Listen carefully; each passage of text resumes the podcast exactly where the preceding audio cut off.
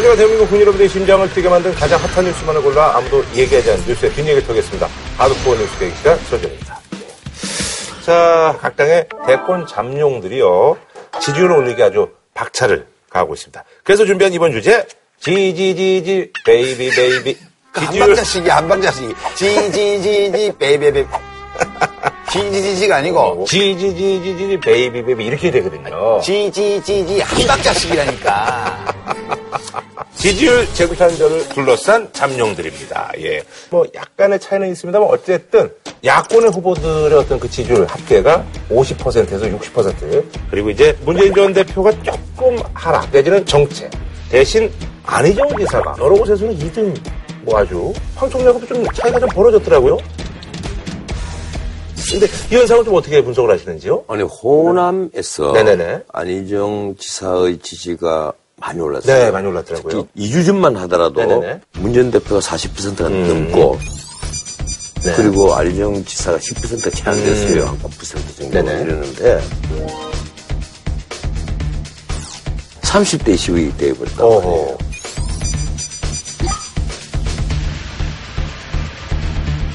그쪽으로 옮긴 거네요. 그러니까. 이걸 네. 어떻게 볼 것이냐. 이 정권 교체를 그 생각하는 국민들이 이 정권 교체는 이제 확실해졌다. 아하. 그러면 야권 지지자 예, 중에서도? 예, 호남 예. 쪽에서 누가 더 어? 우리와 가까운 후보인가 자연스럽게 이제 표 이동이 좀 있다는 거예요. 근데 여론조사의 지역별 데이터는 좀 조심해서 봐야 돼요 네네. 왜냐하면 1000샘플 또 많은 경우 2000샘플을 하잖아요 그러면 전라북도 한 군데라고 보면 샘플이 뭐 100개 이렇게밖에 안 돼요 예, 전라북도는 특히 그렇죠. 그러면 오차범위는 확 커져요 네네. 그래서 각 지역별 데이터는 그냥 흐름만 보는 거지 네네. 몇 퍼센트 올랐냐 몇 퍼센트 내렸냐 이건 의미가 없어요 근데 그러면 어쨌든 간에 안지사 그러면 상승? 안지사가 예. 상승 흐름은 네. 확실하고요. 네네. 근데 안지사의 지지율 상승이 주로 어디서 온 것이냐 이걸 보면. 예, 문재인 대표가 약간 하락한 조사도 있지만 약간 상승한 조사도 있고 음. 뭐 되게 보합세예요. 네, 보아. 그러니까 주로 호남 지역에서 문재인 전 대표를 탐탁치 않게 여기는 여론이 또 있는 게 사실이거든요. 음. 네. 거기서 가는 거기. 때문에 음.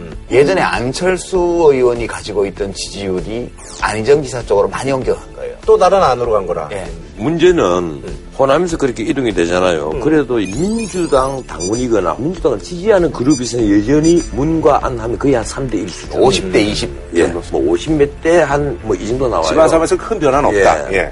그래서 샤이 보수를 비롯해서 좀 안정을 휘구한다 해야 됩니까? 예, 그런 분들이 아니면 문재인 대표에 대한 조금 거부감이 예, 있으신 분들. 특히 예. 이제 그 안보 문제에 있어서 상당히 안희정 지사가 보수. 쪽이 얘기하는 그런 주장들에 동조를 많이 했잖아요. 예, 근데 사드 배치 같으면 아, 전 정부가 한 것을 다음 정부가 마음대로 이게 없던 일을. 할수 예, 없다. 예, 없던 일을 할 수 없다. 뭐 이런 얘기들을 하니까 그런 데 대해서 어떤 안동하는 사람들 음. 그러니까 그 제가 유승민 의원 나오셨을 때 네네. 큰 기술 좀 쓰라고 음. 저 조언을 드렸잖아요. 네네네. 근데 안희정 지사가 큰 기술을 걸었어요. 어쨌든 대연정이 큰 기술이라는 예, 얘기죠. 그럼요. 그거 큰 기술이죠. 뭐 해석이, 표현이, 뭐 언론에. 자기 본의와 좀 다르게 나왔던 어쨌든 간에 음, 네. 그 정도 예측 못하고 그 얘기 했을 리가 없잖아요. 그럼. 그러니까 되치기를 당할 각오를 하고 큰 기술을 한번 건 거예요. 그리고 그게 한 판은 아니지만 유효 아하. 이 정도 효과를 지금 낸 거죠. 역시 큰 기술이 필요해. 그, 뭐, 유도를 보면 유효 정도는 나도 된다고 봤는데, 그 본인이 이제 나중에 또 그 얘기를 했어요. 이때 연정이라는 것은 일반적으로 권력을 공유하고 공동 정부를 형성하는 연정이 아니라 의회에서의 하나의 협치. 이걸 이제 제한적으로 얘기를 한 거예요. 그래서 유효가 싹, 이 김이 조금 빠져나가는. 그래도 일단 전광판에 유효 기록이 됐기 때문에 그렇죠. 사람들은 전광판을 그거에서 또 이제. 뭐 해명이 좀 석연치 않다라고 예. 말씀하시는 분들도 있는데. 어쨌거나 예. 어쨌거나 이슈를 먹은 거는 확실해요. 그런데 이제 오늘 내가 참 재밌는 얘기를 하나 들었어요. 네. 이 얘기의 원전은 유인태 전 의원님입니다. 아하. 그 유머 감각이 굉장히 뛰어나신 분 예? 그 민청학년 네네. 오인방숙에 있는 네. 분이잖아요. 문재인은 노무현 정부 어, 마지막에 노무현처럼 보이고 안희정은 노무현 정부 첫 부분에 시작할 때 노무현처럼 보인다. 세 사람이니까 대중들에게 비치는 이미지가 그렇다. 아니 근데 있잖아요. 사실은 그 반전 총장님이 이제 관두시고 나서 국민의당의 안철수 의원이 좀 지지율을 좀 이렇게 좀 상승시키는 뭐 어떤 그런 것들이 나타나야 되는데 여전히 뭐 조금 오르긴 했습니다만. 그러니까 그게 네. 처음에 탄핵 국면에서 안철수 의원이 되게 세게 발언을 많이 했는데 그때 지지율은 이재명 시장이 아, 싹 맞아, 맞아. 뭐 예, 걷어가고 예, 예. 반기문 총장 사퇴 후에 또 기대를 했는데 음. 여기는 충청 대망론 뭐 충청의 큰 인물 이런 음. 관념이 강한 지역이기 때문에 어 그러면 반기문 총장도 이제 뭐 그만뒀고 그러면 또 안희정은 키워야 되지 않냐 음. 이런 여론이 생기면서 안지사 쪽으로 많이 간 거예요. 그러다 보니까 안철수 의원이 또 이 국면에서도 먹을 게 별로 없는 거지 지금 참 본인으로서는 참 다음 주에 나오시면 한번 여쭤봐야 되는데 아이고, 우리 선배님. 참 되게 반가워하네 어, 그냥. 선배님 덕에 얼마나 덕을 봤는데.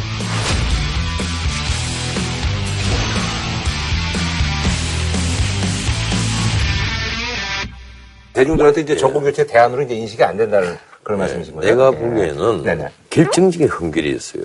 음. 그분 뭔가 얘기를 하거든요. 마이크를 잡고. 그런데 그 얘기들이 공허하게 들린단 말이에요. 그 화법에 문제가 있는 거예요? 아니면 뭐예요? 합법이 문제가 아니라 예. 이 대중을 향한 음. 어떤 열정과 헌신이 안 보이는 거예요. 나를 희생시키겠다 하는 그걸 보여줬을 때 사람들이 공명을 하고 공감을 하는데 그게 안철수에게 근데 부족한 거예요. 안철수 의원 본인의 책임도 없다고는 못하겠지만 저는 그 소속 정당이 지금 잘못 가고 있는 게 음. 굉장히 큰 장애물이라고 봐요. 대권 후보 안철수에 대한 예. 어떤 장애물이다. 예, 왜 그러냐 하면 문모닝당이라고 문모닝당이라고 들어보셨어요? 못 들어봤어요. 국민의당이 요새 하는 걸 보면 아침에 대표단 회의부터 시작해서 각종 회의가 열리면 마이크 딱 잡고 문재인 비판을 하는 걸로 시작을 해요. 다. 음. 박지원 대표, 주승용 원내대표, 손학규 전 대표, 뭐, 다, 다 문재인을 비난해요. 음. 그러니까 문모닝이에요. 문재인 굿모닝 이거예요. 그러니까 이게 당이 어떻게 보이냐 하면 집권을 위해 어떤 노선을 가지고 쭉 가는 거라기보다는 지금 대선 경쟁에서 여론조사 1등으로 나와 있는 후보를 공격하는데 당력을 쏟고 있어요. 오로지 반문재인. 예. 예. 그러니까 안철수 대표가 대선 주자로서 자기의 캐릭터, 자기의 성격, 자기의 특성, 자기의 정책을 가지고 대중에게 다가서야 되는데 거기 못 쳐가지고 좀 안타까워요 보면. 아, 그 일리 있다. 네. 어, 어, 그 말씀도 진짜 일리 있는 거예요. 왜 그런가 하면 정치인의 특히 리더가 될 사람의 자질로 이 과거 지향적인 사람, 남을 비판하고 과거 지향적인 사람보다는 미래의 어떤 길을 지치려고 화두를 던져주고 해야만 하는데. 네. 대선 후보는 특히 맞아요. 그렇죠. 예, 맞아요. 근데 그 안철수 굉장히 잘안 보여요. 의원이 4차 산업혁명 관련해서든 뭐든 메시지를 많이 던지는데 중요한 메시지들이에요. 전부 다. 함께 고민해 볼 만한 의제들인데 이게 이 정치 공방 속에서 다 묻혀가지고 살지를 못하는 거예요. 이게. 그리고 이제 바른 정당도 또 여기가 지금 쉽지가 않네요. 뭐 정당 지지율이 지금 뭐 정의당보다도 지금 안 나오고 있는. 어, 어떤 조사에서는 그런 어떤 심지어. 조사에서는 그렇습니다. 그래서 지금 김무성 의원 재등판론이 나올 정도로 지금 여러 가지 얘기들이 많이 나오고 있거든요. 이 김무성? 재등판 난 한다고 봐요. 아, 예, 그러세요? 할 거라고 봅니다. 왜 그런가 하면요. 바른 정당이 새누리당에서 떨어져 나올 때는 박근혜 대통령과 그 주변 친박들의 어떤 음. 권력농단, 여기에 대해서 아무도 책임지지 않는 모습을 보기 싫어서 나왔단 말이에요. 네. 근데 어떻든 이 골수 친박 그룹으로부터 등을 져버렸단 말이에요. 난 이 골수 친박 그룹이 우리나라에 아무리 적어도 뭐 한 10%에서 15%나 된다고 봐요. 15%. 예. 네. 예. 이분들로부터 등을 져버린 거예요. 음. 어? 그러면 여기에 근데 우리나라의 보수주의라든가 범자유주의 그룹으로부터 지지를 받을 수 있는 어떤 계획적인 정책들 이런 것이 나와야 되는데 음. 지금까지 나온 거로는 유승민, 남경필 두 분이 이제 지금 대선 주자잖아요. 이 두 분은 이른바 경제민주화 혹은 그 사회적 경제 이런데 치중을 하면서 아 저분들 사민주의 아닌가 혹은 저분들 정의당 당원으로 가야 되는 거 아니냐 그 얘기는 뭐 좌쪽 아니냐? 예. 저부터 했단 말이에요 변호사님 책임이 커요. 바른정당 지지율이 안 오르는 거는 아니 글쎄 뭐 그렇게 말씀하시면 나할 말이 없는데 도덕적 책임감을 느끼셔야 돼요.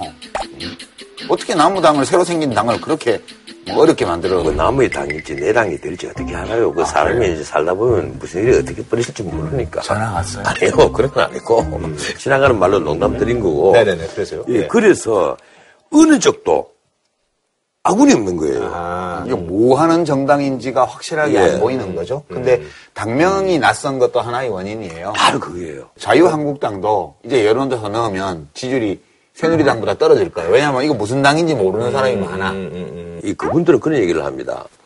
아, 지금 여론조사를 하면 어, 진보는 많고 중도 진보도 많고 이런데 아무리 샤이 보수 있어 본들 이제 보수 붙이면 망한다.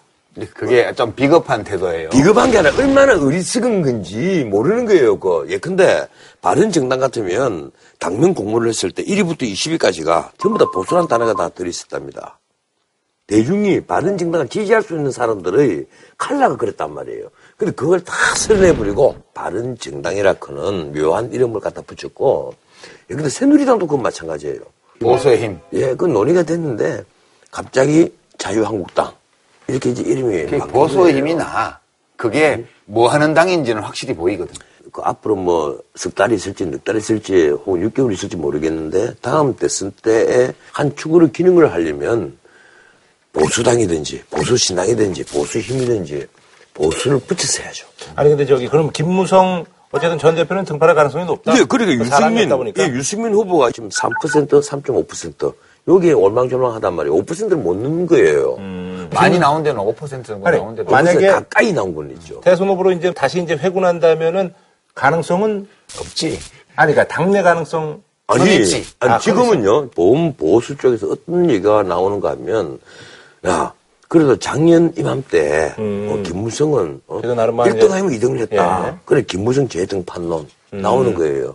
물론 그동안 여러 가지 일들로 네. 이미지가 많이 실추가 됐잖아요. 네네. 본인은 한번 제대로 재개해 보려고 빨리 판에 빨리도 밀고 했는데 그게 또 이미지 시작하는 것이다. 이 말이 계속 따라 붙고 하니까 결국 그 어려워졌잖아요. 김무성 의원이 네네. 새누리당 대표 시절에 지지율이 20%를 넘은 그렇죠. 적도 있어요. 예, 한때 뭐 무대에 이제 문제가 1등했었죠. 예, 이 김무성 의원의 대선 지지율의 성격이 그 당시에도 어떻게 분석이 됐냐 하면 자연인 김무성 혹은 정치인 김무성의 개인 자산이라기보다는 새누리당이라는 이 보수 단일 정당의 당 대표로서 가지고 있는 후광 효과 때문에 예. 모여 있는 거라는 분석이 많았어요. 그래서 지금 아마 재등판 하려면 여론을 봐야 돼요. 네. 그러니까 원래 선발 투수였잖아요. 그렇죠. 예. 선발 투수였는데 불출 마 선언을 하고 네. 다음 선발 등판은 장기문 강기문이다 이렇게 했는데 네 네. 선발 투수가 몸이 안 만들어져 가지고 뭐 이렇게 공 한 두 개 던지고 나서 허리가 삐끗합니다. 고 내려와 거예요. 등판에서 몸 풀다가 내려갔어요. 그러고 나니까 지금 선발 투수로 유승민, 남경필이 올라와 있는 거예요. 근데 1이닝도 안 끝났는데 보니까 영 안 되겠거든. 그러니까 관중석에서 야 뭐하냐? 뭐 딴 선수 없냐? 막 그러고 있으니까. 예전에 선발 투수였던 김무성 대표가 몸 풀고 있는 거예요 지금. 근데 이제 불펜에서 테스트를 해봐야지. 직구가 제대로 들어가나? 변화구가 먹히나? 컨트롤이 되나?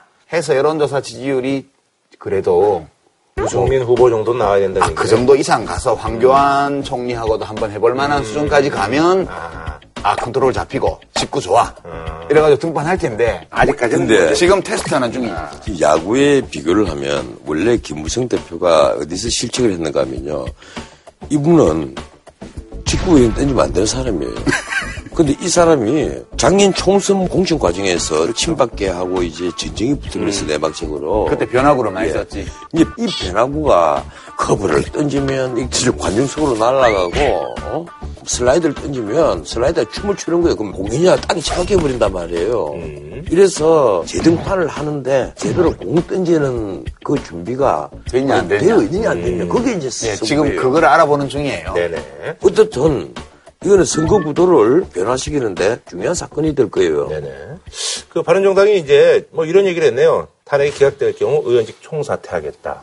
이런 얘기인데 이거는 그냥 어, 그냥 한 번씩 의지 표현. 예. 아니, 아니, 이 얘기가 이런 뜻이랍니다. 우리가 이 탄핵 소추안에 찬성을 해서 가결이 되었는데 저렇게 만약에 탄핵 재판에서 기각이 된다면 그럼 우리가 책임을 져야 되지 않겠냐. 그래서 저는 다음 주에 이 바른 정당에 가서 배지 미리 다 받아 놓으려고. 아니 그거는 아마 이렇게 될 거예요. 사퇴서를 써서 당대표에게 낸다. 그럼 이제 당대표가 회기 중이 아닐 때는 국회의장한테 갖다 줘야 예. 되는데 국회의장이 수리를 안 해. 안 하겠죠. 예. 그러면 또 회기가 열려 있을 때 또 사표를 내. 그럼 본회의 의결을 해야 돼요. 예, 그렇죠. 본회의 의결을 해야 되면 더불어민주당 의원들이 부결시켜 버려. 그럼 사퇴는 안 해도 돼. 그러니까 그냥 이건 의지 표시지. 예. 예. 각 당의 이제 원내 대표들이 이제 뭐 헌재 결과에 이제 승복해야 된다 이렇게 합의를 했는데 이거는 그냥 뭐 원칙적인 얘기인 거죠. 아니 승복 안 할 방법이 있나요? 헌법재판소 의 심판 결과는 최종적인 거예요. 헌재가 기각을 하든 인용을 하든 헌재에서 결정을 하면 네. 그러면 승복 안 할 방법은 원천적으로 없고요. 승복 안 할 방법이 있어요. 이민 가면 돼요. 아니 그거야 뭐 개인적인 선택이니까. 저는 그건 이민 갈 존중해야죠. 생각인데. 음. 시민들은 뭐 그렇게 말할 수도 있죠. 그렇지만 책임 있는 정당과 정치인들이 네네. 법적으로 불법할 방법도 없고 또 더군다나 또 8개월 있으면 대선 치르잖아요. 어차피. 그때 바꾸면 되지 뭐. 그런데요, 예? 이 범보수 쪽에서 최악의 경우가 뭔지 압니까? 4월경에 탄핵 기각 결정을 한 것.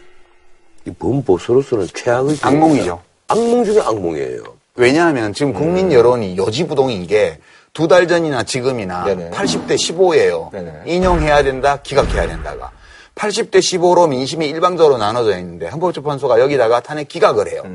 그러면 국민들이 내 요구와 다르게 헌법재판소가 결정을 했고 그런 결정을 하도록 대통령과 청와대와 황교안 총리와 자유한국당과 등등 그 진영에서 주장을 했잖아요. 네네네. 그러니까 그 분노가 내 의견을 무시했다고 하는 시민들이 할 수 있는 게 뭐 있어요? 다음 대선에서 야당을 찍는 거죠. 그러니까 이게 보수 진영으로서는 탄핵 기각 여론 15%밖에 안 되는 여기에 의거해서 대선을 치러야 되는 거예요. 그러니까 악몽이기 때문에 사실은 정상적으로 우리 정치와 선거가 작동하려면 인용되는 것이 합리적이에요. 이 탄핵이 인용이 되면 역풍 같은 것도 기대할 수 있는 데다가 그러니까 박근혜 대통령의 어떤 그런 예. 것들은 다 이제 예. 떨쳐버릴 수. 여론이 그리고, 수도 있고. 예, 그리고 박근혜 정부가 지금까지 보수주의 정책을 펴고 보수로서 행동을 하면서 이렇게 됐다면 보수를 함께 죽어야 되겠지만 그게 아니었단 말이에요. 그러니까 만약에 새로운 보수가 만약에 등장해서 아, 나는 이렇게 하겠다. 이렇게 해서 난 여러분들과 함께 하겠다. 이렇게 하면 기회가 올 수도, 수도 있죠. 있겠죠. 그러니까 근데 뭐 예. 신보수당 이런 이름으로 총 네, 결집하거나 아, 그렇게 무슨 하면 말인지 알겠습니다. 예. 자 그러면은 여기서 뭐 한 줄은 평. 예. 대선 주자들은 솔직하게 그리고 유권자들은 신중하게 네. 그렇게 하면 잘 될 것 같아요. 침묵하는 다수를 두려워하십시오. 네, 알겠습니다. 자, 다음 소식은요. 청와대 압수수색 그리고 이제 대통령 이제 대면 조사가 이제 무산이 됐잖아요. 그래서 이제 특검에서 청와대 상대로 이제 행정 소송을 제기를 했습니다. 그래서 이번에 준비한 주제 몇 대 몇 특검과 청와대 심교류기입니다. 아니 대면 조사가 완전 무산된 거 아니에요? 근데 사실상 아니 이번 주 중에 내일 아니면 모레경쯤 되면 나는 대면 조사에 대해서는 다시 일찍 합의하리라고 봐요. 아, 사실상 물건 예. 넘은 건 아니라고 보시는 거예요? 합의하리라고 어허. 봅니다 저는. 어. 왜 그런가 하면요 대통령 측에서도 지금까지 수차에 걸쳐서 특검 조사를 받겠다 음. 이런 얘기를 해왔는데 어떤 이유든 간에 대면 조사가 완전히 무산이 되어버리면 음. 그 책임을 또 오롯이 나중에 이 박근혜 정부가 질 수밖에 없는 그런 상황이기 때문에 대면 조사는 받으려고 할 거예요. 음. 여기 동의하시는 거예요? 특검이 청와대 경내 압수수색이 막혔고 대통령 쪽에서 대면 조사도 무산시켰어요. 네네. 그러니까 특검으로서는 지금 대치기를 하는 거예요. 음. 압수수색에 대해서는 거부한 거를 취소하도록 가처분 신청을 했어요, 네. 지금. 그리고 대면 조사에 대해서는 협의 안 하겠다. 소환장 보내는 거 검토하겠다. 아, 이렇게 보내겠다. 나와 있는 어. 상황이에요. 네. 그래서 지금 냉각기를 가지고 있는데 요 행정소송의 결과가 일단 나와야 될 것 같아요. 다시 이 그- 협상이 예. 되려면. 그런데 이게 지금 행정소송이라고 얘기를 하는데요. 사실 이게 특검이 이제 그 압수수색 불승인 처분을 취소해달라. 네, 요게 이제 행정소송이고. 요게 이제 본안 소송이에요. 네. 본안이고, 그리고 집행정지 신청. 이제 본안이 재판 몇 달 걸리니까. 음. 그렇죠, 그렇죠. 이 집행정지 신청을 먼저 넣었단 말이에요. 음. 요거는 이제 바로 될수 아니, 있는 이게 거죠. 사실은요, 이 전례 없는 그 소송인데다가 두 가지 문제가 있어요, 법률적으로는. 하나는, 과연 이것이 행정 처분이냐는 문제가 있습니다. 이 청와대 압수수색하러 딱 가는데 불승인 사유서를 딱 줬잖아요.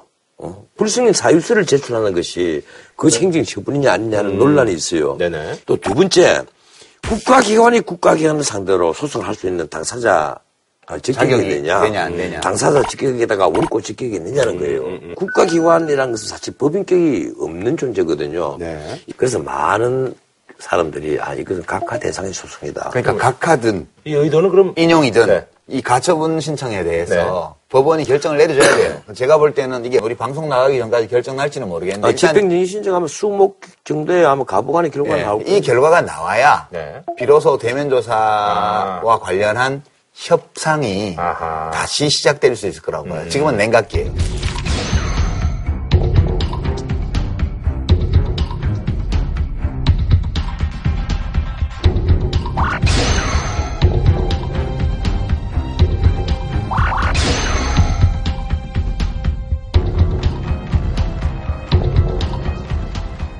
왜 이랬을까? 내가 곰곰이 생각해 보니까 이 명분 사기예요. 예. 예, 서로 간에 명분 사기란 말이에요. 사실 특검이 이 수사할 수 있는 항목 14개, 그리고 15개, 마지막 하나. 사실 앞에 14개 중에 지금까지 뇌물죄 하나만에 포커스를 맞춰버리는 바람에 절반도 못 했잖아요. 삼성을 중심으로 정유라 말, 사준 그것만 집중적으로 거기에 들이파다가 지금 다시 파고 있어요. 어, 그 물론 이제 이재용 부회장을 삼성 SDI에 갖고 있는 삼성물산 원래 천만 주 팔기로 했고 왜 500만 주만 팔도록 했느냐. 그건 공정위 관련 예. 근데 이것도 뭔가 반대 급부가 있어야만 뇌물죄가 되잖아요.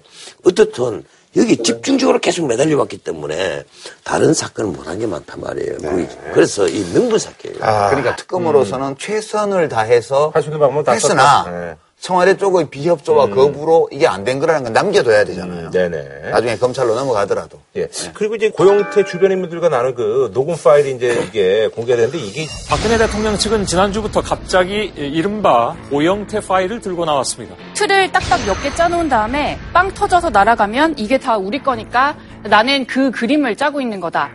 친박계 의원들까지 가세했죠. 김진태 의원은 최 씨의 국정농단이 아니라 고영태 일당의 공갈 사기 행각이라면서 고 씨를 구속하라고 목소리를 높이고 있습니다.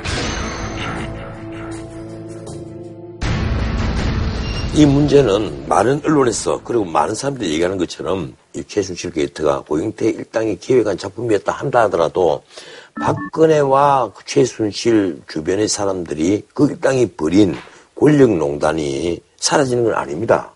다만 하나 탄핵 흐름에 그럼 예, 영향을 줄 수 있다고 생각하세요?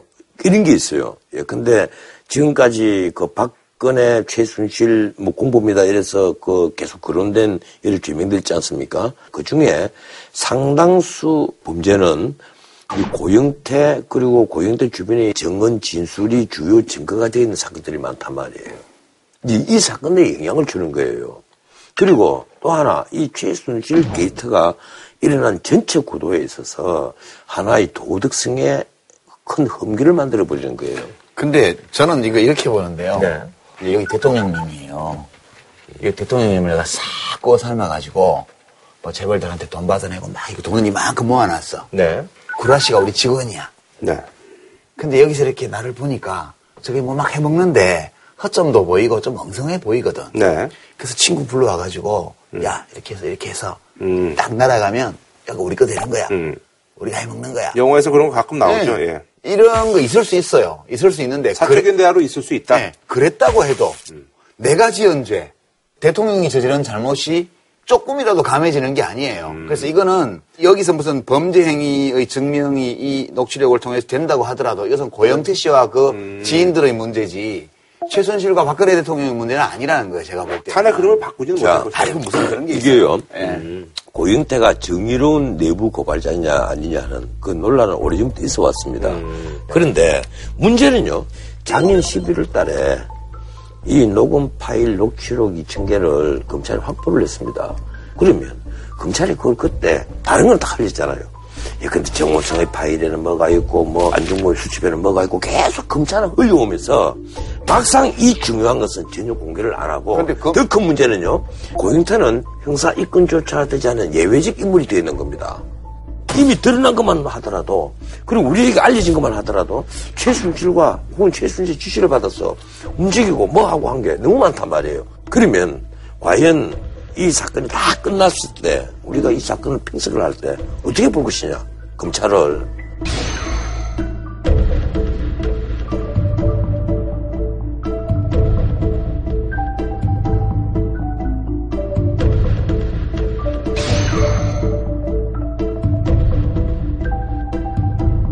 근데 고영태 씨를 정의로운 내부 고발자라고 생각하는 사람 거의 없어요. 대- 대부분 어떻게 보냐 하면 쟤도 나쁜 짓 했는데 어? 최순실하고 어울려가지고 뭐 남녀 관계였다는 얘기도 있고 뭐도 있고 한데 그래도 제가 입 열고 뭐 비디오 찍고 이래가지고 이게 우리가 알게 된 거 아니야.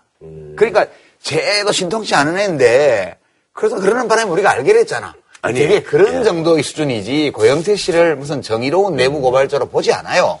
이, 저, 그, 글쎄, 아까 내가 다시 한번 말씀드리자면, 예, 근데 고영태와 혹은 그 주변의 사람들의 증언, 이런 것들이 중요한 증거인, 그러나 몇몇 사건들은 뿌리부터 흔들릴 수가 있는 겁니다. 근데 뭐 뿌리까지 흔들릴 건 없고 가지 몇 개? 그 정도. 네. 알겠습니다. 자, 한 줄로 평 부탁드리겠습니다. 이 청와대하고 힘겨루기 하는 걸 보면 합법적 폭력 대 합법적 폭력이 충돌을 하는 걸 무지하게 재밌는 현상이에요. 이게 일종의 무정부 상태 내지 정치적 내전이에요. 국가 기관끼리 지금 들어가기도 그러고 니네 못 들어와 그러고 그래서 저는 이게 한 줄 평을 합법적 폭력 대 합법적 폭력이 충돌하는 이 낯선 장면 참 볼만하다. 나는 헌법재판소 재판관들, 지금 남아있는 분 여덟 분에게 말씀을 드리겠습니다. 역사를 쓰는 심정으로 이 사마천의 마음이 되십시오. 2017년 차기 대한민국 지도자는 누가 될 것인가? 차기 대선 후자들과 함께하고 있습니다. 독한 현들의 전쟁. 오늘 3탄의 주인공이고요. 이재명 성남 시장님을 모시고 진행해 보도록 하겠습니다. 예, 반갑습니다. 네, 감사합니다. 아, 오늘은 말이죠, 특별히 좀 많은 분들이 이제 또 주목하고 있는 부분이 있어서 아, 두 분의 어떤 그 관계가 올 초에 아주 새롭게 또 형성이 돼가지고 오늘은 이재명 전원책의 아, 절친 노트에서 그렇게 이제 부제를 좀 붙여볼까 하는데요. 왜? 이거 좀 드릴까요? 예. 아직까지는 이런 신경이 좋으시네요. 예. 아, 오늘 뭐 두 분의 사이는 제가 아, 왜 자꾸 나하고 자꾸 그 엮으려고 그래? 풀려는 게 아니라 그럼. 두 분은 이미 궁금하셔가지고. 엮여 있어요. 지금 제가 녹화 전에 보니까 아주 뭐 친근하시고 예. 뭐 친밀하신 것 같은데요? 내가 오늘 어디 하는 거야? 어? 아이고, 우리 선배님. 참 되게 반가워하네, 어, 그냥. 반갑다니까, 이거. 내가 얼마나. 전혀 안 반가운데. 정치하는 사람 이래야지. 아니, 선배님 덕에 얼마나 덕을 봤는데. 짤이 정말 대박 짤이었어요. 이, 뭐 친밀하신 것 같은데요? 이 원수가 아니고 왼수. 왼수는 외나무다리에서 만난다. 그때 이후로 처음 뵙는 거죠? 그렇습니다. 전에는 우리 전쟁도 하고 그랬는데 전쟁도 오늘은 이제 평화협정 체결하고 잘 지내보죠. 이, 이 에릭 프롬의 책을 보면 전 세계에서 평화협정이 유치되는 것이 평균 2년이 안 돼요. 네. 저는 2년이면 충분합니다. 그러니까 저- 정치인들의 변질 유통기한이 2년이라는 거지. 오늘 방송을 기점으로 해서 저희는 뭐 두 분이 조금 더 발전적 관계로 가기를 좀 바라는 의미에서 그런 말씀 좀 드렸고요. 아니 지난번에 이제 그 유시민 작가님이 그런 말씀을 하셨어요. 아, 반반 후보다. 편안하게 이제 말씀하신 거죠. 알기 쉽게. 설마 반기문은 아니죠. 트럼프 반, 노무현 반. 어, 이렇게 이제 얘기를 했는데 그 얘기를 들으셨어요? 어, 제가? 봤죠, 사실은. 아, 저는 가능하면 네. 노무현을 좀 앞으로 놨으면 좋았을 것 같고. 아하, 예, 예, 예. 또 한 가지는 트럼프 말고 샌더스 반 이렇게 해줬으면 얼마나 좋았을까. 아하. 그래서 오늘 가능하시면 네. 노무현 반, 샌더스 반. 아니, 아니, 근데 샌더스는 정말 어울리지 않는 것 같고, 두테르테 반. 아, 평화적으로 그냥 없는 걸로 하겠습니다. 아니, 예. 두테르테 반, 샌더스 반. 뭐. 2년이 아니고 2분 걸리네. 재미는 있네요. 보는 사람이 어떻든 간에 재미는 있네요. 예. 반반이 음. 이야기하는 내용은 네. 노무현 대통령을 연상시키는 대목이 많고 그 이야기할 때 분위기 아하, 화법이라든지 이런 네. 이런 거가 좀 트럼프도 다 나쁜 건 아니에요. 근데 좀이 정치가 원래 그렇지 않습니까? 그래서 제가 지금 탈출하려고 열심히 노력하는 거죠. 근데 제가 트럼프처럼 막말이라든지 불합리한 소리를 하진 않습니다. 뭐 내가 듣기로는 전부 다 막말이고 전부 다 버렸네 소리인데. 한번 예를 들어보세요.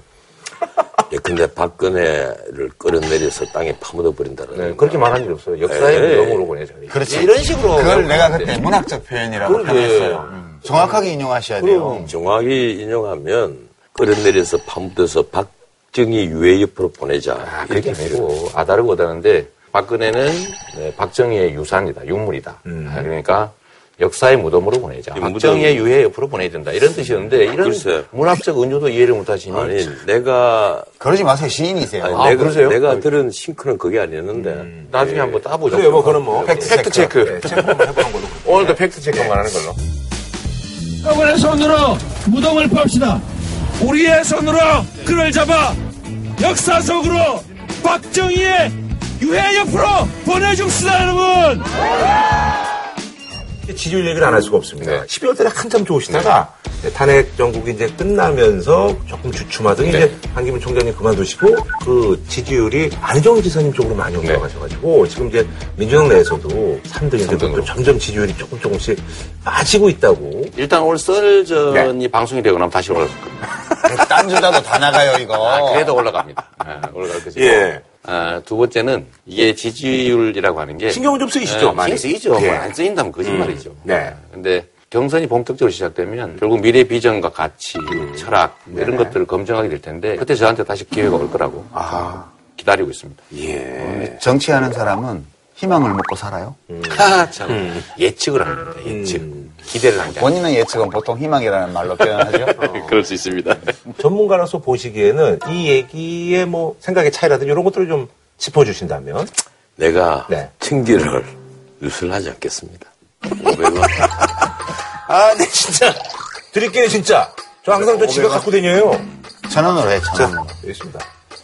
동전이 없었어. 예, 예, 예, 예. 뭐, 희망은 때로 이루, 이루어질 수도 있고, 네. 이루어지지 않을 수도 있으니까 기다려 봅시다. 야, 이거 완전, 완전 눈탱이 맞았네요. 지금 현재 제가 기초단체장인데 대한민국 역사에 없는 현상으로 제가 이 자리에 와 있는데 네네. 이것 자체가 이미 기적입니다. 아, 기적 이변이고 그 크기는 아무도 예측할 수 없죠. 그러니까 우리 전 변호사님이 돈 천 원 받고 복제 받고도 말할 수 없는 게 당연합니다. 예측 불능이에요. 아, 그때도 제가 느낀 겁니다만, 아, 정말 세세요. 예. 아, 우리 이제 그 이재명 협회 이제 그 공식 슬로건인데요. 이재명은 합니다. 아, 그래서 저희가 그동안 어떤 일을 하셨는지 지금부터 이제 이력을 저희가 한번 얘기를 해보도록 하겠습니다. 생각보다는 젊으시네요. 64년 어, 12월 20일이니까 남경필 지사님보다도 한 살.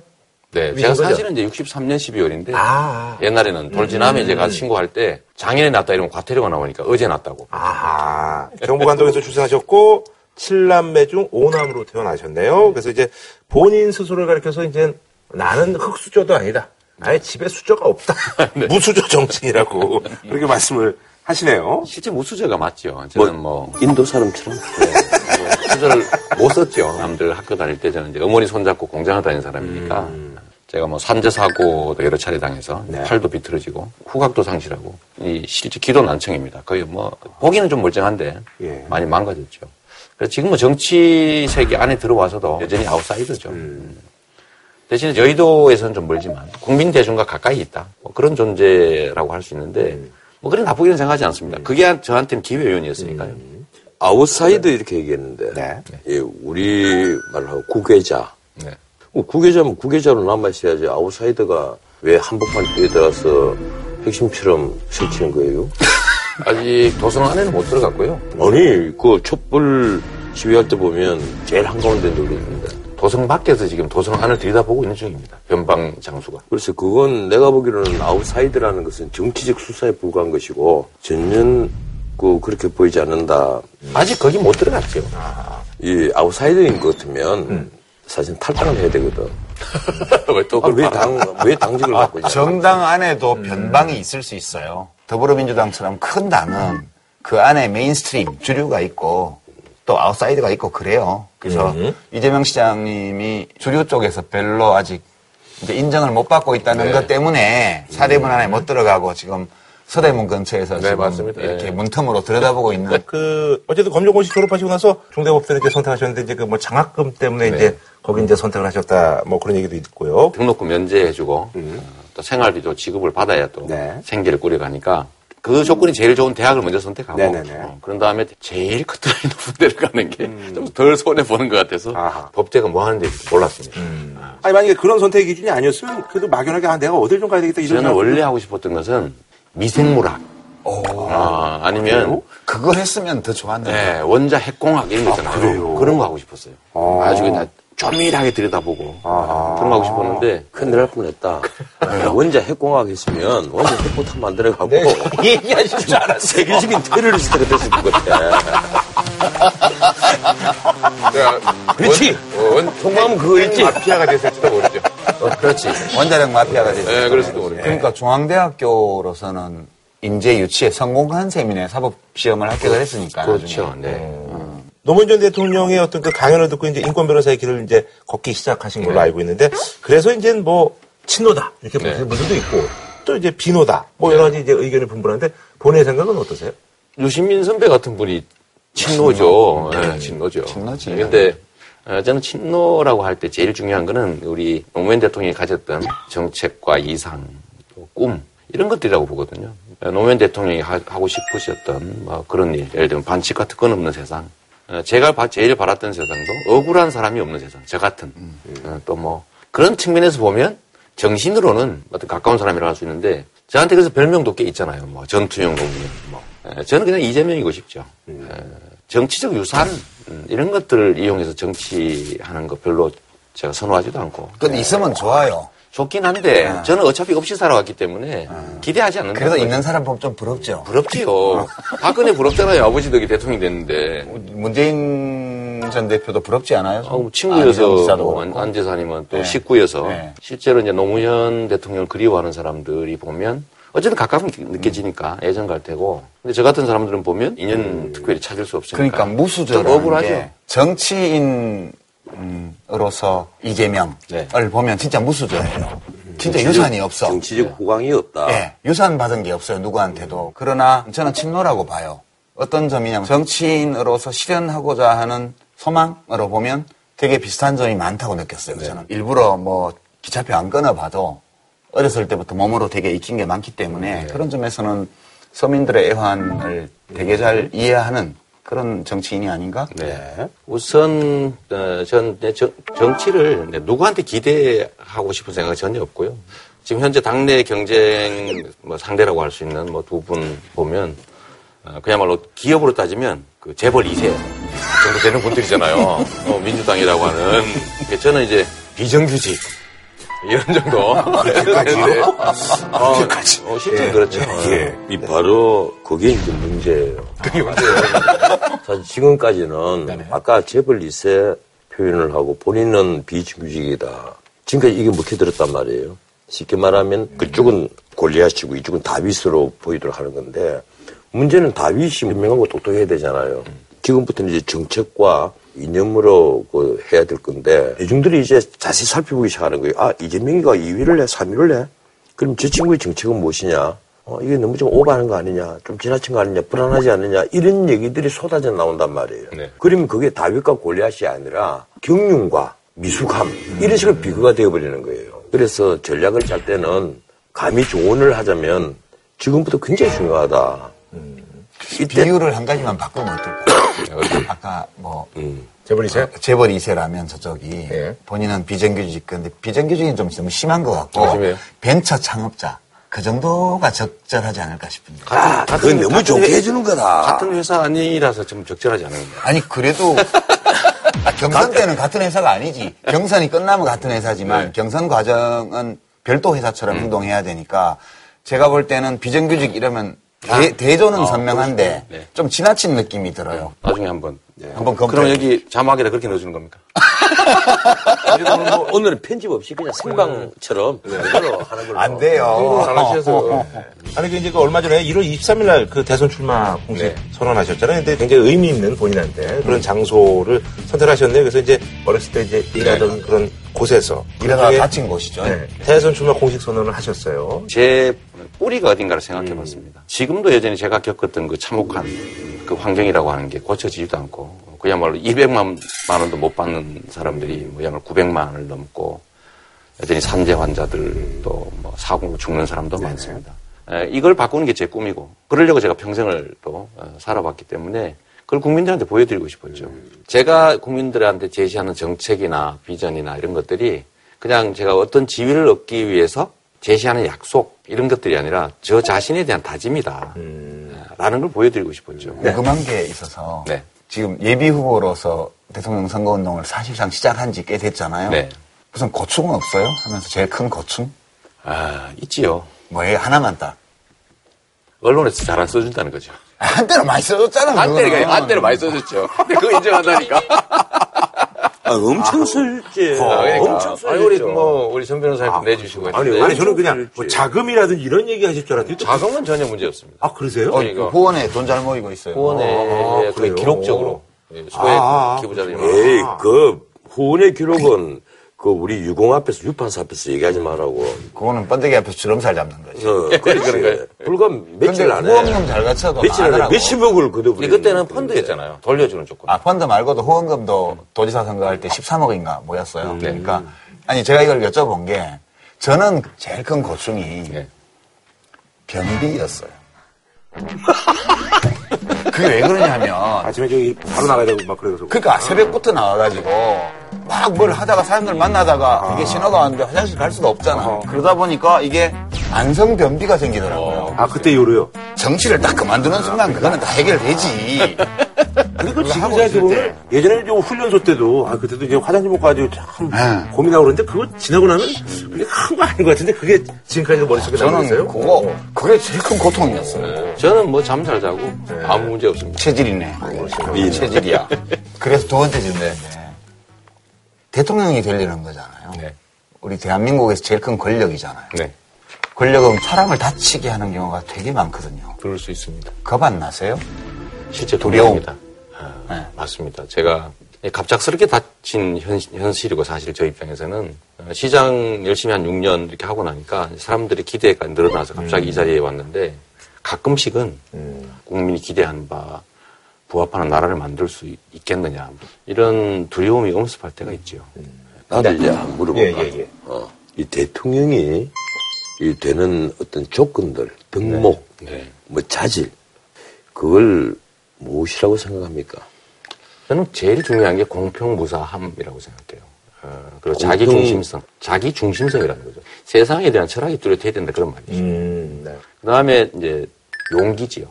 용기. 용기. 이게 온갖 아까 말씀드렸던 대로 그 두려움들이 엄습하지 않습니까? 모든 영역에. 네. 근데 그 두려움은 누구나 있어요, 사실은. 그 없으면 우리가 전문 용어로 또라이라고 하잖아요. 없는 것처럼 보여서 제가 물어봤던 거예요. 그러니까 누가 그래요? 저보고 두려움이 없는 것처럼 없는 거 보여서. 아니냐라는 얘기를 하는데 저도 똑같은 인간이고 어, 두렵지요.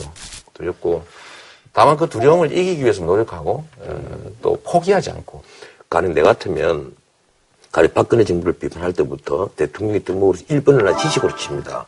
통치자는 일단 지식이 있어야 된다. 언제 다칠지 모르는 수많은 어진다에 대한 깊은 이해 없이 어떻게 통치자가 되려 하느냐.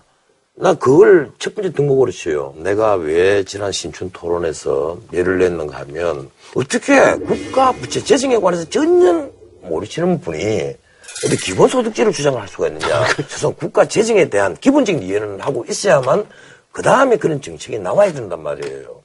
그 내가 대통령이 아니고 나 성남시장만 하겠다고 하면 화낼 일이 전혀 없어요. 대통령이 되겠다고 하니까 그러면 대통령이 될 기본 어떤 등록 중에 첫 번째 지식, 수많은 어젠다에 대한 어떤 이해가 있어야만 되지 않겠느냐. 해서 내가 그때 예를 냈던 겁니다. 알겠나, 친구야?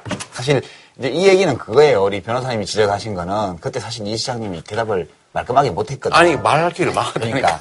그때 말하려 그러면 끊고 말하려 그러면 끊고 이러더라고요. 국가 부채에 대해서 이제 국제 기구의 기구의 기준이 있고 우리가 쓰고 있는 기준이 있고 또 연구 단체나 연구자들이 또 내는 기준이 있고 그 각각 일리가 다 있는 거라서 그거는 제 생각에는 지식이 없어서 그런 게 아니고 알아, 알아. 제가 장담하는데 즉 국가 관련 정책을 낼 때요 저처럼 철저하게 준비하는 경우는 없을 거라고 장담합니다. 그럼 이따 그 얘기는 또 되겠으니까요. 예.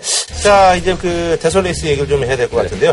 사실 이제 문재인 대선에 대해서 이제 특히 그 중에서도 이제 자신감을 좀 보이시는 게 아마 우리 이재명 시장님이 아닌가.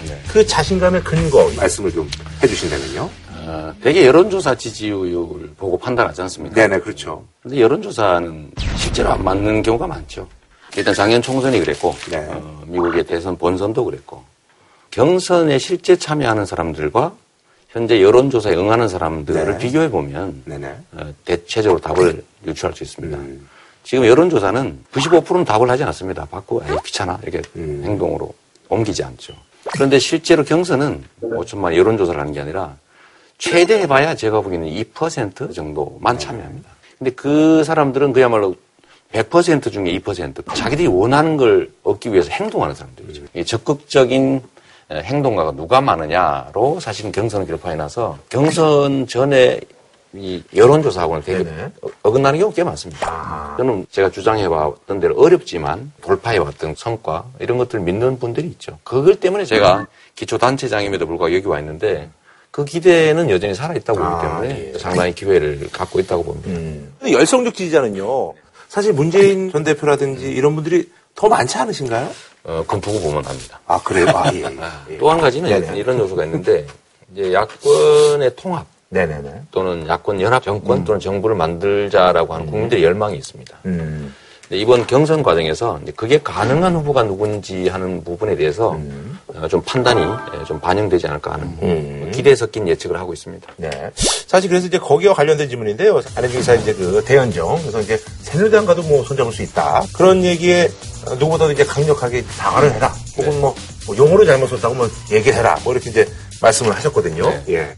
안희정 지사께서 외연을 확대하고 네. 어, 우리 또 경선의 역동성을 좀 제고한다는 측면에서 저는 뭐 환영하고 또 네네. 축하드립니다. 축하드리는데 어, 우리가 내부의 경쟁을 하면서도 넘지 말아야 될 것들이 있습니다. 음. 예, 청산하고 책임져야 될 세력하고 손을 잡는다든지 또 그들과 권력을 나누겠다라고 하는 것은 사실 민심을 존중하지 않는 게 아니라 완전 반대로 가는 거죠. 어, 심하게 예를 들면 이렇게 얘기할 수 있습니다. 우리가 일본으로부터 독립돼서 어, 대한민국 정부를 수립할 때 아, 좋은 게 좋은 거니까 뭐 친일 인사들도 다 쓰자. 어차피 새 나라 만드는데 이렇게 해서 결과가 어떻게 됐습니까? 나쁜 과거의 역사가 또 계속 이어질 수 있기 때문에 좀 분명하게 좀 책임을 묻자 이제는 새로운 세력으로 새로운 기회를 만들어서 깨끗한 새 나라, 공정한 새 나라 만들어야 되는데 지금 이걸 뒤섞어 버리면 그거는 국민들의 열망이 실현될 수가 없지 않습니까? 근데 지금 안희정 지사 자신의 표현에 따르면 이른바 대연정이라는 걸로 지금 보도가 되어 있지만 대연정을 배제하지 않는다는 거예요. 옛날 새누리당에서 나온 두 정당 그들조차도 어, 개혁 과제에 합의할 수 있다면 힘을 합쳐서 사회를 바로 세우는 것을 배제하지 말아야 된다는 주장이에요. 그러니까 안 지사의 표현에 따르면 근데 저는 이제 이 정치인의 언어라고 하는 게 대중이 받아들이는 뜻으로 해석해야지 예, 그 뜻이 그 뜻이 아니다. 그건 사실은 좀 아닌 것 같아요. 어, 예를 들면 이런 거죠. 우리가 옆집하고 잘 지내야죠. 그죠? 이웃이니까. 뭐 배제하면 안 되잖아요. 근데 이웃집의 이름으로 숨어 있는 도둑이 어느 날 마음 싹 바꿔먹고 설령 이웃이 될 수도 있습니다. 그러나 책임을 져야죠. 책임을 지고 난 다음에 선량한 이웃으로 살아가는 게 보장이 되면 그때도 몰라도 그냥 우리가 힘드니까 그냥 또 좋은 게 좋은 거니까 같이 가자라고 하는 것은 제가 선을 넘었다고 생각해요. 그런데 내가 이런 말 해봤자 도움이 안 되겠지만 청산이라는 말을 사용하게 되면 그 선거는 반드시 패배합니다. 어느 누구든 적폐 청산, 부역자 청산 말하면 굉장히 다 좋죠. 듣기 기분 좋죠. 하지만 그런 용어를 쓸 때는요 굉장히 조심을 해야 됩니다. 악은 항상 선이고 상단은 항상 악이다. 이런 이분법으로 나가지 않습니까? 표를 가리기 시작하면 그건 굉장히 위험한 선거 전략이 됩니다. 제가 하나마다 말씀만 고언을 드리는 거예요. 네, 네. 좋은 말씀이신데요. 저는 제가 선거에 유리하자고 어, 제 생각을 바꿔서 거기다 맞출 생각은 없습니다. 네네네. 어, 제가 뭘 얻으려고 이 자리에 서 있는 게 아니기 때문이죠. 네. 그래서 저도 압니다. 어, 표좀 얻으려고 하면 좀 교원 영색하고 유하게 하고 재벌들 중 보지 말고 이재용 성과도 있고 공로도 있는데 뭘 구속하냐. 대한민국 경제 발전하는데 도움 됐는데 뭐 좀 잘못해도 봐줘야지. 이렇게 말할 수 있죠. 어, 그러면 제가 이렇게 시- 심하게 당하지 않을 수도 있는데 표를 얻기 위해서 제 생각을 감추거나 그러고 싶지 않고. 근데 그건 이 교원 영색의 문제가 아니고 관용의 문제고. 근데 우리가 뭐 이재명 시장님 생각을 바꿀 의도는 아, 없어요. 물론 전혀 없어요. 저는 이제 되게 듣기 좋아요. 내가 뭘 얻으려고 이 자리에 온게 아니다. 표를 얻으려고 교원 영사할 수 없다. 되게 좋게 들려요. 근데 약간 영화 장르로 치면 누아르요? 느와르로 가는 것 같은 느낌인 거예요. 느와르 멋있죠. 그렇지만 주인공이 다 죽잖아요. 열렬히 지지해주고 후원해주는 사람이 자기가 응원하는 정치인이 느와르 영화의 결말처럼 쓰러지는 걸 보고 싶어 할 것 같아요? 어떻게 생각해요? 그렇게 해서 죽지 않습니다. 왜냐하면 이게 죽은 사람 많아요. 이때까지 많이 죽었지요. 근데 이번엔 안 죽을 겁니다. 저는 오히려 어, 이 시장님을 진짜 지지하고 성원하는 사람들을 위해서라도 표를 얻기 위한 은행을 하셔야 된다고 저는 아니, 생각하는데 제가 지금 이렇게 말하는 게 표를 얻는 길입니다. 느와르 스타일로 흥행을 하겠다. 네, 왜냐하면 저에 대해서 가치를 인정해 주는 분들이 명확한 입장, 원칙과 가치, 물러서지 않는 그야말로 어, 행동, 추진력 뭐 이런 것들을 저한테 기대하는 건데 제가 갑자기 어디다 고개 숙이고 부드럽게 막 나가가지고 그럼 저, 저의 특성이 다 사라져 버리는데. 그러니까 대중이 좋아하는 음악을 해가지고 돈을 벌 것이냐. 아니면 내가 멋있다고 생각하는 스타일의 음악을 해서 배고프더라도 인디밴드를 할 것이냐. 이 고민 비슷한 걸 하는 것 같아요. 어, 인디밴드에서 성공한 사람 많아요. 진짜 실력이 있으면 그걸로 성공하는 거죠.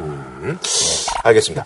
자, 그럼요. 사실 이제 그, 워낙 이제 민주당 대선 예비 후보들 그 지지율 보니까 50%가 훌쩍 넘는데, 국가대표 이제 선발전을 말하면 양궁이다.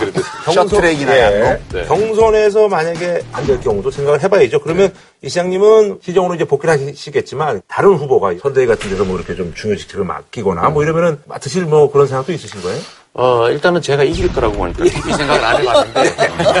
그게 질문이니까, 질문이니까. 질문이니까. 예. 만약에, 어, 만약에 지면. 만에 하나. 네, 질문입니다. 복귀를 해야 되는데 이 참 그 어려움이 있습니다. 저는 팀원의 한 사람으로 이 경기에 참여한 거지 제가 1등 안 하면 다 버린다 이런 생각을 한 거 아닙니다. 아하. 어, 정치는 팀플레이니까요. 네네네. 후보가 안 돼도 음. 또 민주당이 집권할 수 있다면 음. 저의 역할도 여전히 있을 텐데 되게 어려운 건 이제 자치단체장들은 네네네. 이 선거에 직접 개입하는 게 불법입니다. 자기 선거는 되는데. 자기 상견 되는데 남에 대해서 뭐라고 하는 거는 이제 선거법에 큰일 날 수가 있죠. 탈당에 관한 그런 네, 얘기. 뭐 예. 그런 얘기, 뭐 그런 얘기 전에도 있었는데 저는 뭐 민주당 정말로 좋아하고요. 제가 민주당 덕에 또 민주당을 지지하는 국민들 덕에 지금 시장도 하고 있는데 그 좋은 우리 그릇을 왜 버리겠어요?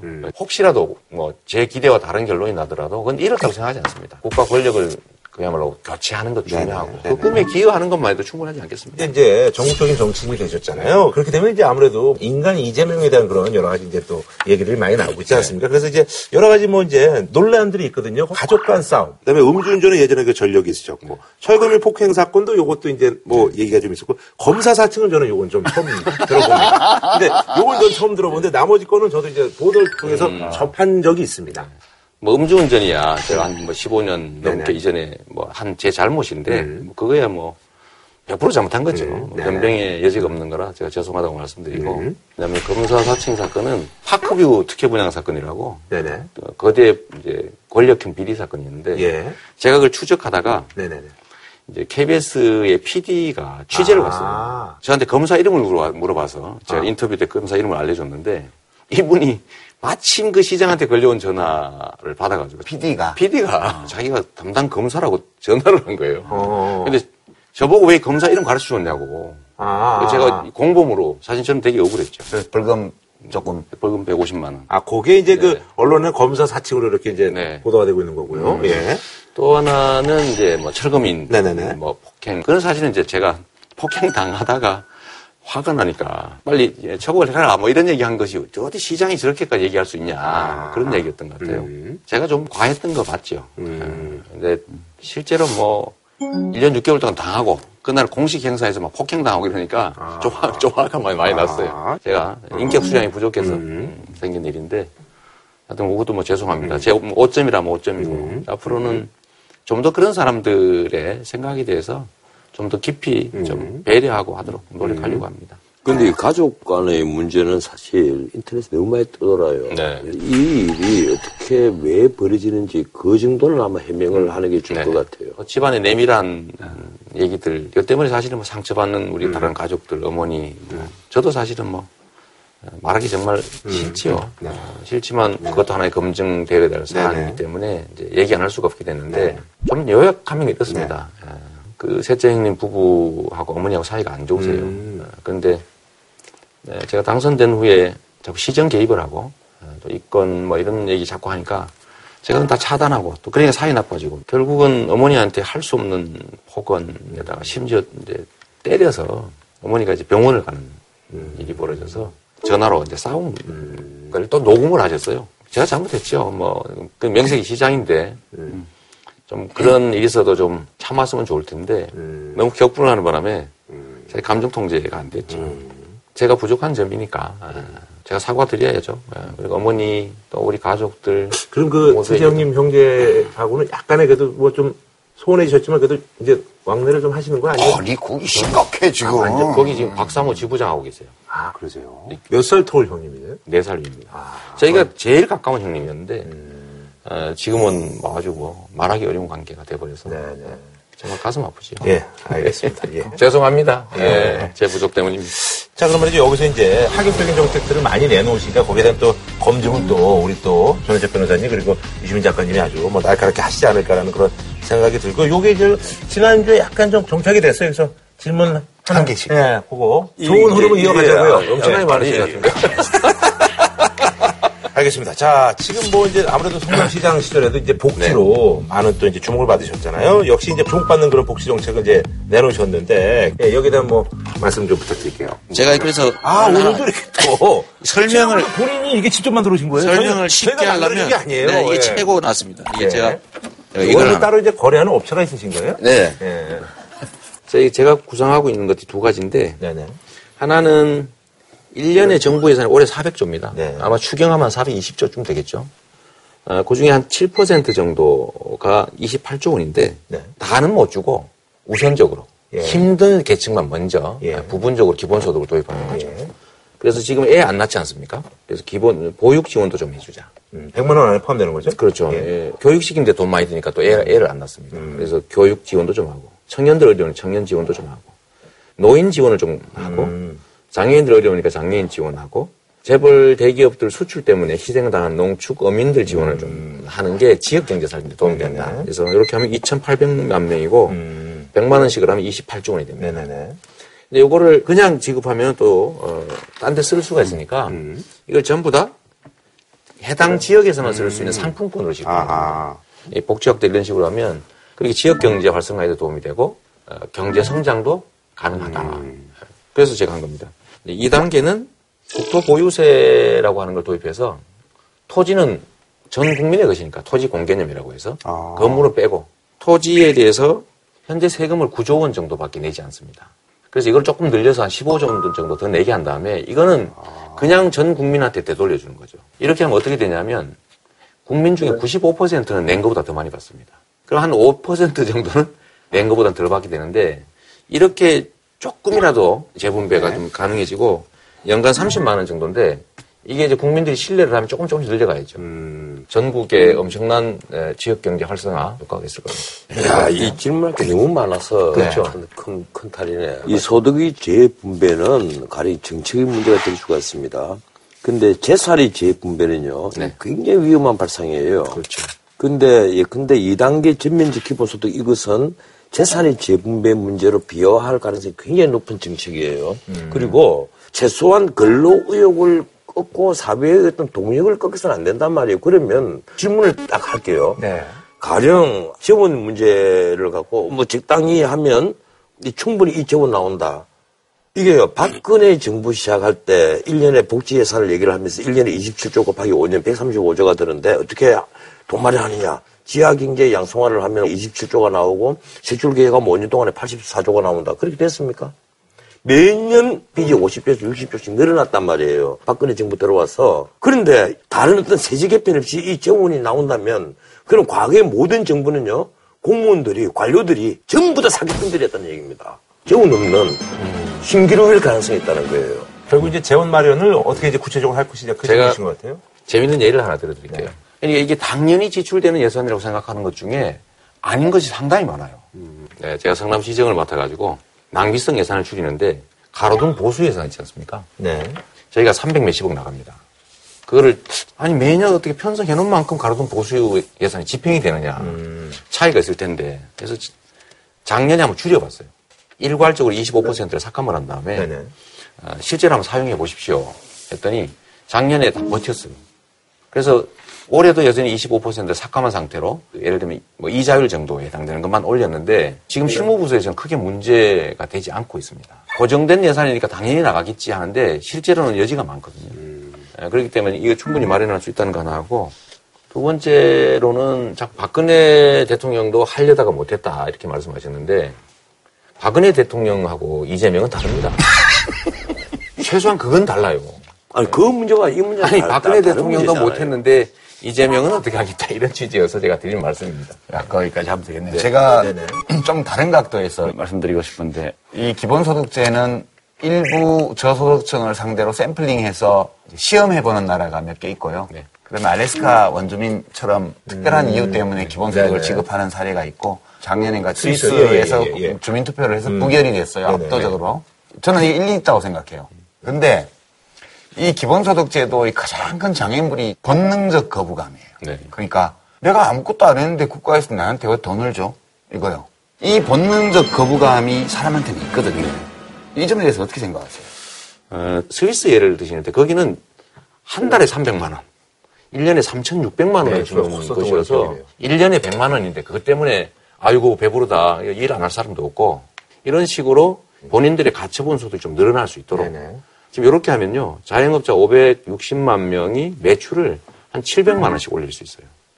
그러면 자영업자들이 살면 그 자영업자 돈을 돈을 쓰지 않습니까? 네네. 경제 활성화에 도움이 되기 때문에 예. 지켜봐 주시면 좋을 것 같습니다. 알겠습니다. 자, 그럼 두 번째 이제 경제 부분인데요. 이 경제 어려움을 어, 뉴딜 정책을 벤치마킹해서 이제 그걸로 이제 극복을 하겠다. 노동권 강화로 인한 일자리 창출 그리고 재벌 해체를 통한 공정 경제 회복 이 두 가지를 이제 강조를 하셨는데 여기에 대한 뭐 구체적인 또 방안을 제가 좀 분명히 말씀드리면 네. 재벌 해체가 아니고 네. 재벌 시스템, 재벌, 체제 해체. 언론에서 이렇게 이제 많이 그러게요. 이게 이제 어, 매우 심각한 차이가 있죠. 이제 약간 의도가 들어있다고 할 수 있는데 재벌 기업을 없애자 이렇게 오해받을 수 있는 말이어서 이 재벌 황제 경영을 좀 못하게 하고 어, 기업들 간 경제 주체 간의 공정한 경쟁이 가능하게 해주자. 두 번째는 전 세계 뭐 최상위 정도로 이 분류되는 장시간 불법 노동 어, 이런 것만 제어해도 어, 일자리가 생겨납니다. 우리나라는 법상 최대 근로시간인 52시간을 넘어서 불법으로 노동하는 사람이 354만 명이나 되고요. 이 354만 명만 합법적 노동의 최대 한도, 52시간씩 일하게 만들면 33만 개의 일자리가 생겨난다는 겁니다. 어, 이런 쉬운 방법이 있는 거죠. 그래서 노동자들을 좀 보호하고 국민들의 가처분 소득을 늘려야 경제 순환이 정상적으로 이루어진다. 이거 제가 만들어낸 얘기가 아니고 IMF라든지 네네. 세계은행 또는 뭐 ILO 이런 데서 권장하고 있는 성장 방식이에요. 예. 알겠습니다. 자, 먼저 질문하실래요? 예, 제가 이번에 먼저 예. 할까요? 네네. 이제 진단에는 동의해요. 네. 그러니까 이 처방은 일부 효과가 있, 긴 있을 것 같은데 노동 시간 단축을 해야 돼요. 근데 이 경우 잔업을 더 못하게 되면 소득이 줄 거예요. 네. 그러면 줄어드는 임금 수입을 보충해주지 않는 근로시간 단축을 받아들일 수 있느냐. 이게 문제거든요. 네. 근데 이게 실제로 이제 현장에서 반발할 수 있는 부분인데 이제 노동계에서 연구해 본 결과에 의하면 소위 초과 근로에 대한 어, 초과 근로 수당 이거를 원래 통상 임금의 1.5배를 주게 되지 않습니까? 그런데 왜 새로 고용을 하지 않고 초과 근로를 지키냐면 1.5배를 주는 게 아니라 실제로는 0.8배를 주고 있다는 겁니다. 기준을 낮춰가지고. 네, 그래서 이게 노동법상으로 불법인데 이 불법 노동이 그냥 광범위하게 벌어지고 있는 거죠.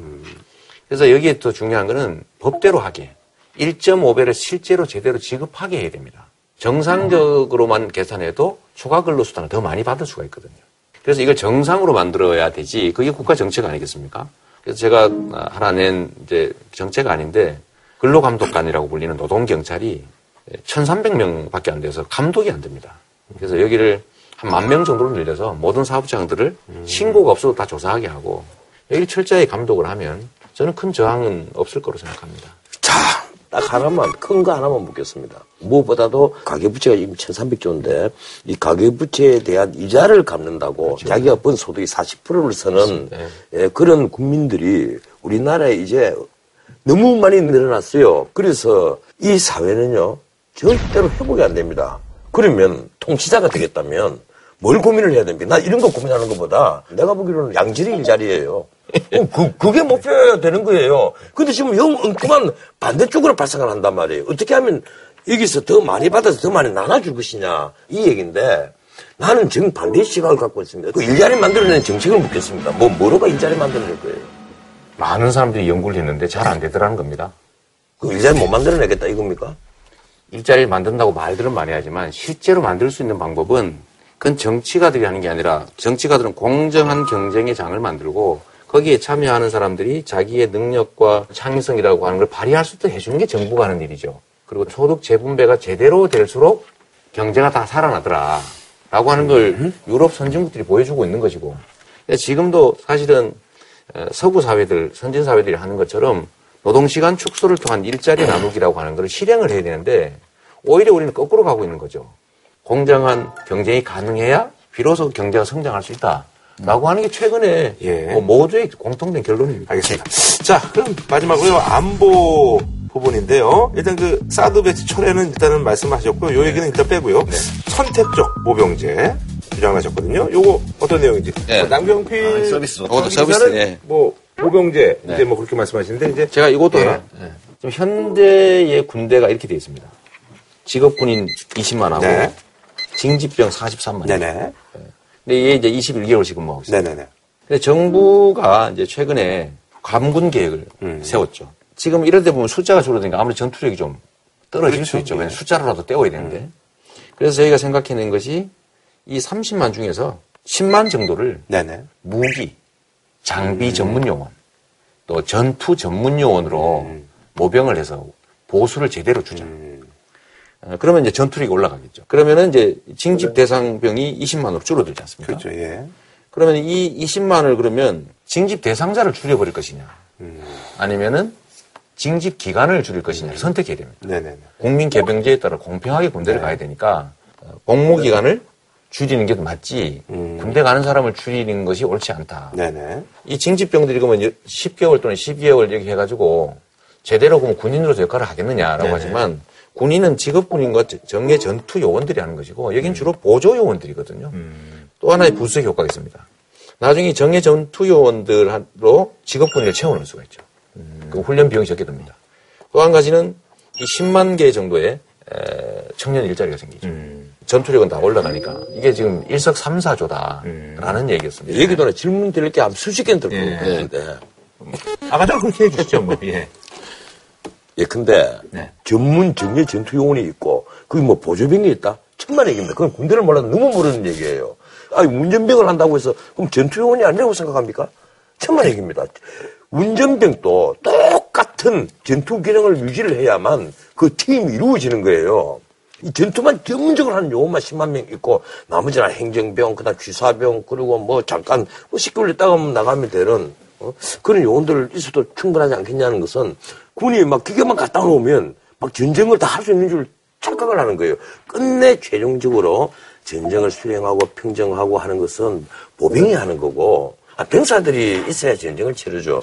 그런데 지금 10만 전, 전투 정예 요원 이 얘기는요. 이 군을 제대로 이해 못한 데서 오는 생각이다. 네. 제가 한 번 더 보여드려야 되겠다. 자, 한번 보십시오. 어차피 이렇게 줄게 돼 있어요. 정부 계획에 하면. 그러면 이제 30만이 이제 징집병으로 있는 상태하고 네네네. 30만 중에 그래도 10만이라도 전문 요원으로 양성하는 게 좋지 않습니까? 지금 이 징계병이 10개월이라는 얘기잖아요. 아니 그러니까 그건 선택할 수 있다 그 말이죠. 10개월까지는 못 줘요. 10개월이고, 네, 아니, 10개월까지는 못 줘요. 10개월이고 나머지는 월급을 많이 주는 전투 요원이다 이 얘기 아니에요. 그렇습니다. 그 미래의 장정수로 10개월씩 해서 이 숫자가 충분히 자 됩니까? 그러면 이 전투 요원들을 우리 경제력이 개선되는 데 따라서 늘려야지요. 물론 말씀대로 이제 병역 자원이 줄어들면 이 기간들은 여지가 있어요. 그러나 이 전투 요원들을 예를 들면 24개월이 아니라 3년 또는 본인이 원하면 5년을 연장할 수 있게 해주면 병역 자원 부족 문제 어느 정도 해결할 수가 있습니다. 예, 유 작가님. 예, 그, 아, 저는 뭐, 이 장교 출신과 달리, 주특기 일방방, 보병 소총수. 보병, 소총수. 예, 예. 가장 군의 현실을 잘 알잖아요. 예, 군의 기본은 보병사단이에요. 하여튼 뭐 그건 좋은데, 저는 이 계획에 동의해요. 장기적으로는 모병제로 가야 된다고 저는 생각하는 입장에서, 그에 맞는 정치군사적 상황이 있어야 돼요. 그러니까 지금처럼 핵 미사일 위협 때문에 북한하고 아주 강하게 대치하는 네네. 이런 상황에서는 심리적으로 징집 규모를 줄이고 이렇게 하는 게 왠지 불안하다. 근거는 없지만 불안하게 느껴지는 면이 있다고요. 그래서 저 계획을 실현시키는 데 필요한 군사 정치 상황을 조성하려면 남북 관계를 협력적 공생 관계로 다시 전환해야 되는데 간단하게 어떤 계획이 있으신지 일단 모든 이제 안보 정책의 최종 목표는 그야말로 평화롭게 우리가 공존하는 것이죠. 어, 장기적으로는 통일하는 것이고 우리가 전쟁에서 상대방을 많이 죽이고 많이 부셔서 이기자는 게 목적이 아니지 않습니까?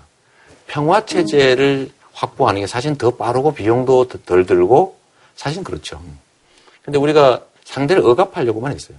근데 억압하려고 하다 보니까 반발하고 그러다 보니까 지금 남북 관계도 되게 갈등과 긴장이 격화되는 측면이 있고 저는 남북 관계라고 하는 것을 강대국들한테 떠맡길 게 아니라 우리 스스로가 결정해야 되고 제일 핵심적인 것은 사실은 정전협정을 평화협정으로 바꾸고 남북 간의 대표부 파견하고 또 북일 수교 또 북미 수교 하도록 우리가 지원하고 그런 상황을 만들어내서 이 한반도의 평화의 기운을 키우는 게 제일 중요하죠. 장기적으로는 통일의 기반을 만드는 게 중요합니다. 예, 좋은 얘기들 서로들 많이들 나누셨고요. 자, 마지막으로 이제 우리 어, 이재명 시장님에 대한 어, 인물평, 한 줄평. 한 줄평. 드리겠습니다. 한 줄평. 어, 제일 무서운 시간입니다. 네. 아니야 아니, 전혀 무서운 네. 덕담이 많이 나갑니다. 예. 아니 뭐 그러시겠다니까 제가 축복해드리겠습니다. 지지율에 연연하지 말고 스스로 옳다고 믿는 바대로 하십시오. 네, 감사합니다. 그 창을 날카롭게 하지만 말고 어. 부드럽게 해서 이 다치는 사람이 없도록 하세요. 음, 뭐 좋은 말씀이시네요.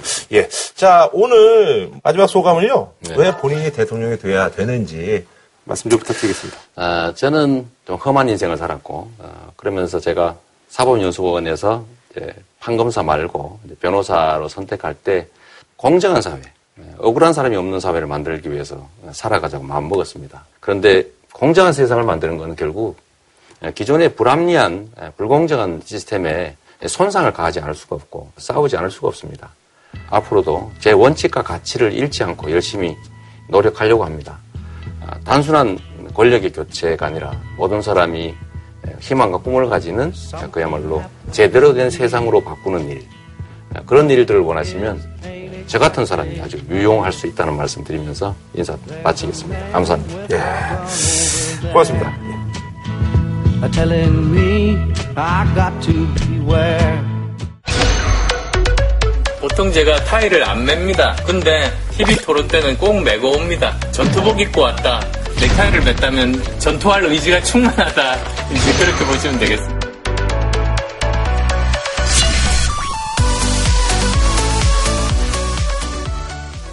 한우 특등심 한 가지만 싸게 파는 명인 등심에서 문화상품권을 치킨과 버거를 한 번에 ICG 치킨 앤 버거에서 백화점 상품권을 정화예술대학교에서 백화점 상품권을 독일 건강식품 1위 도펠헤르츠에서 백화점 상품권을 드립니다.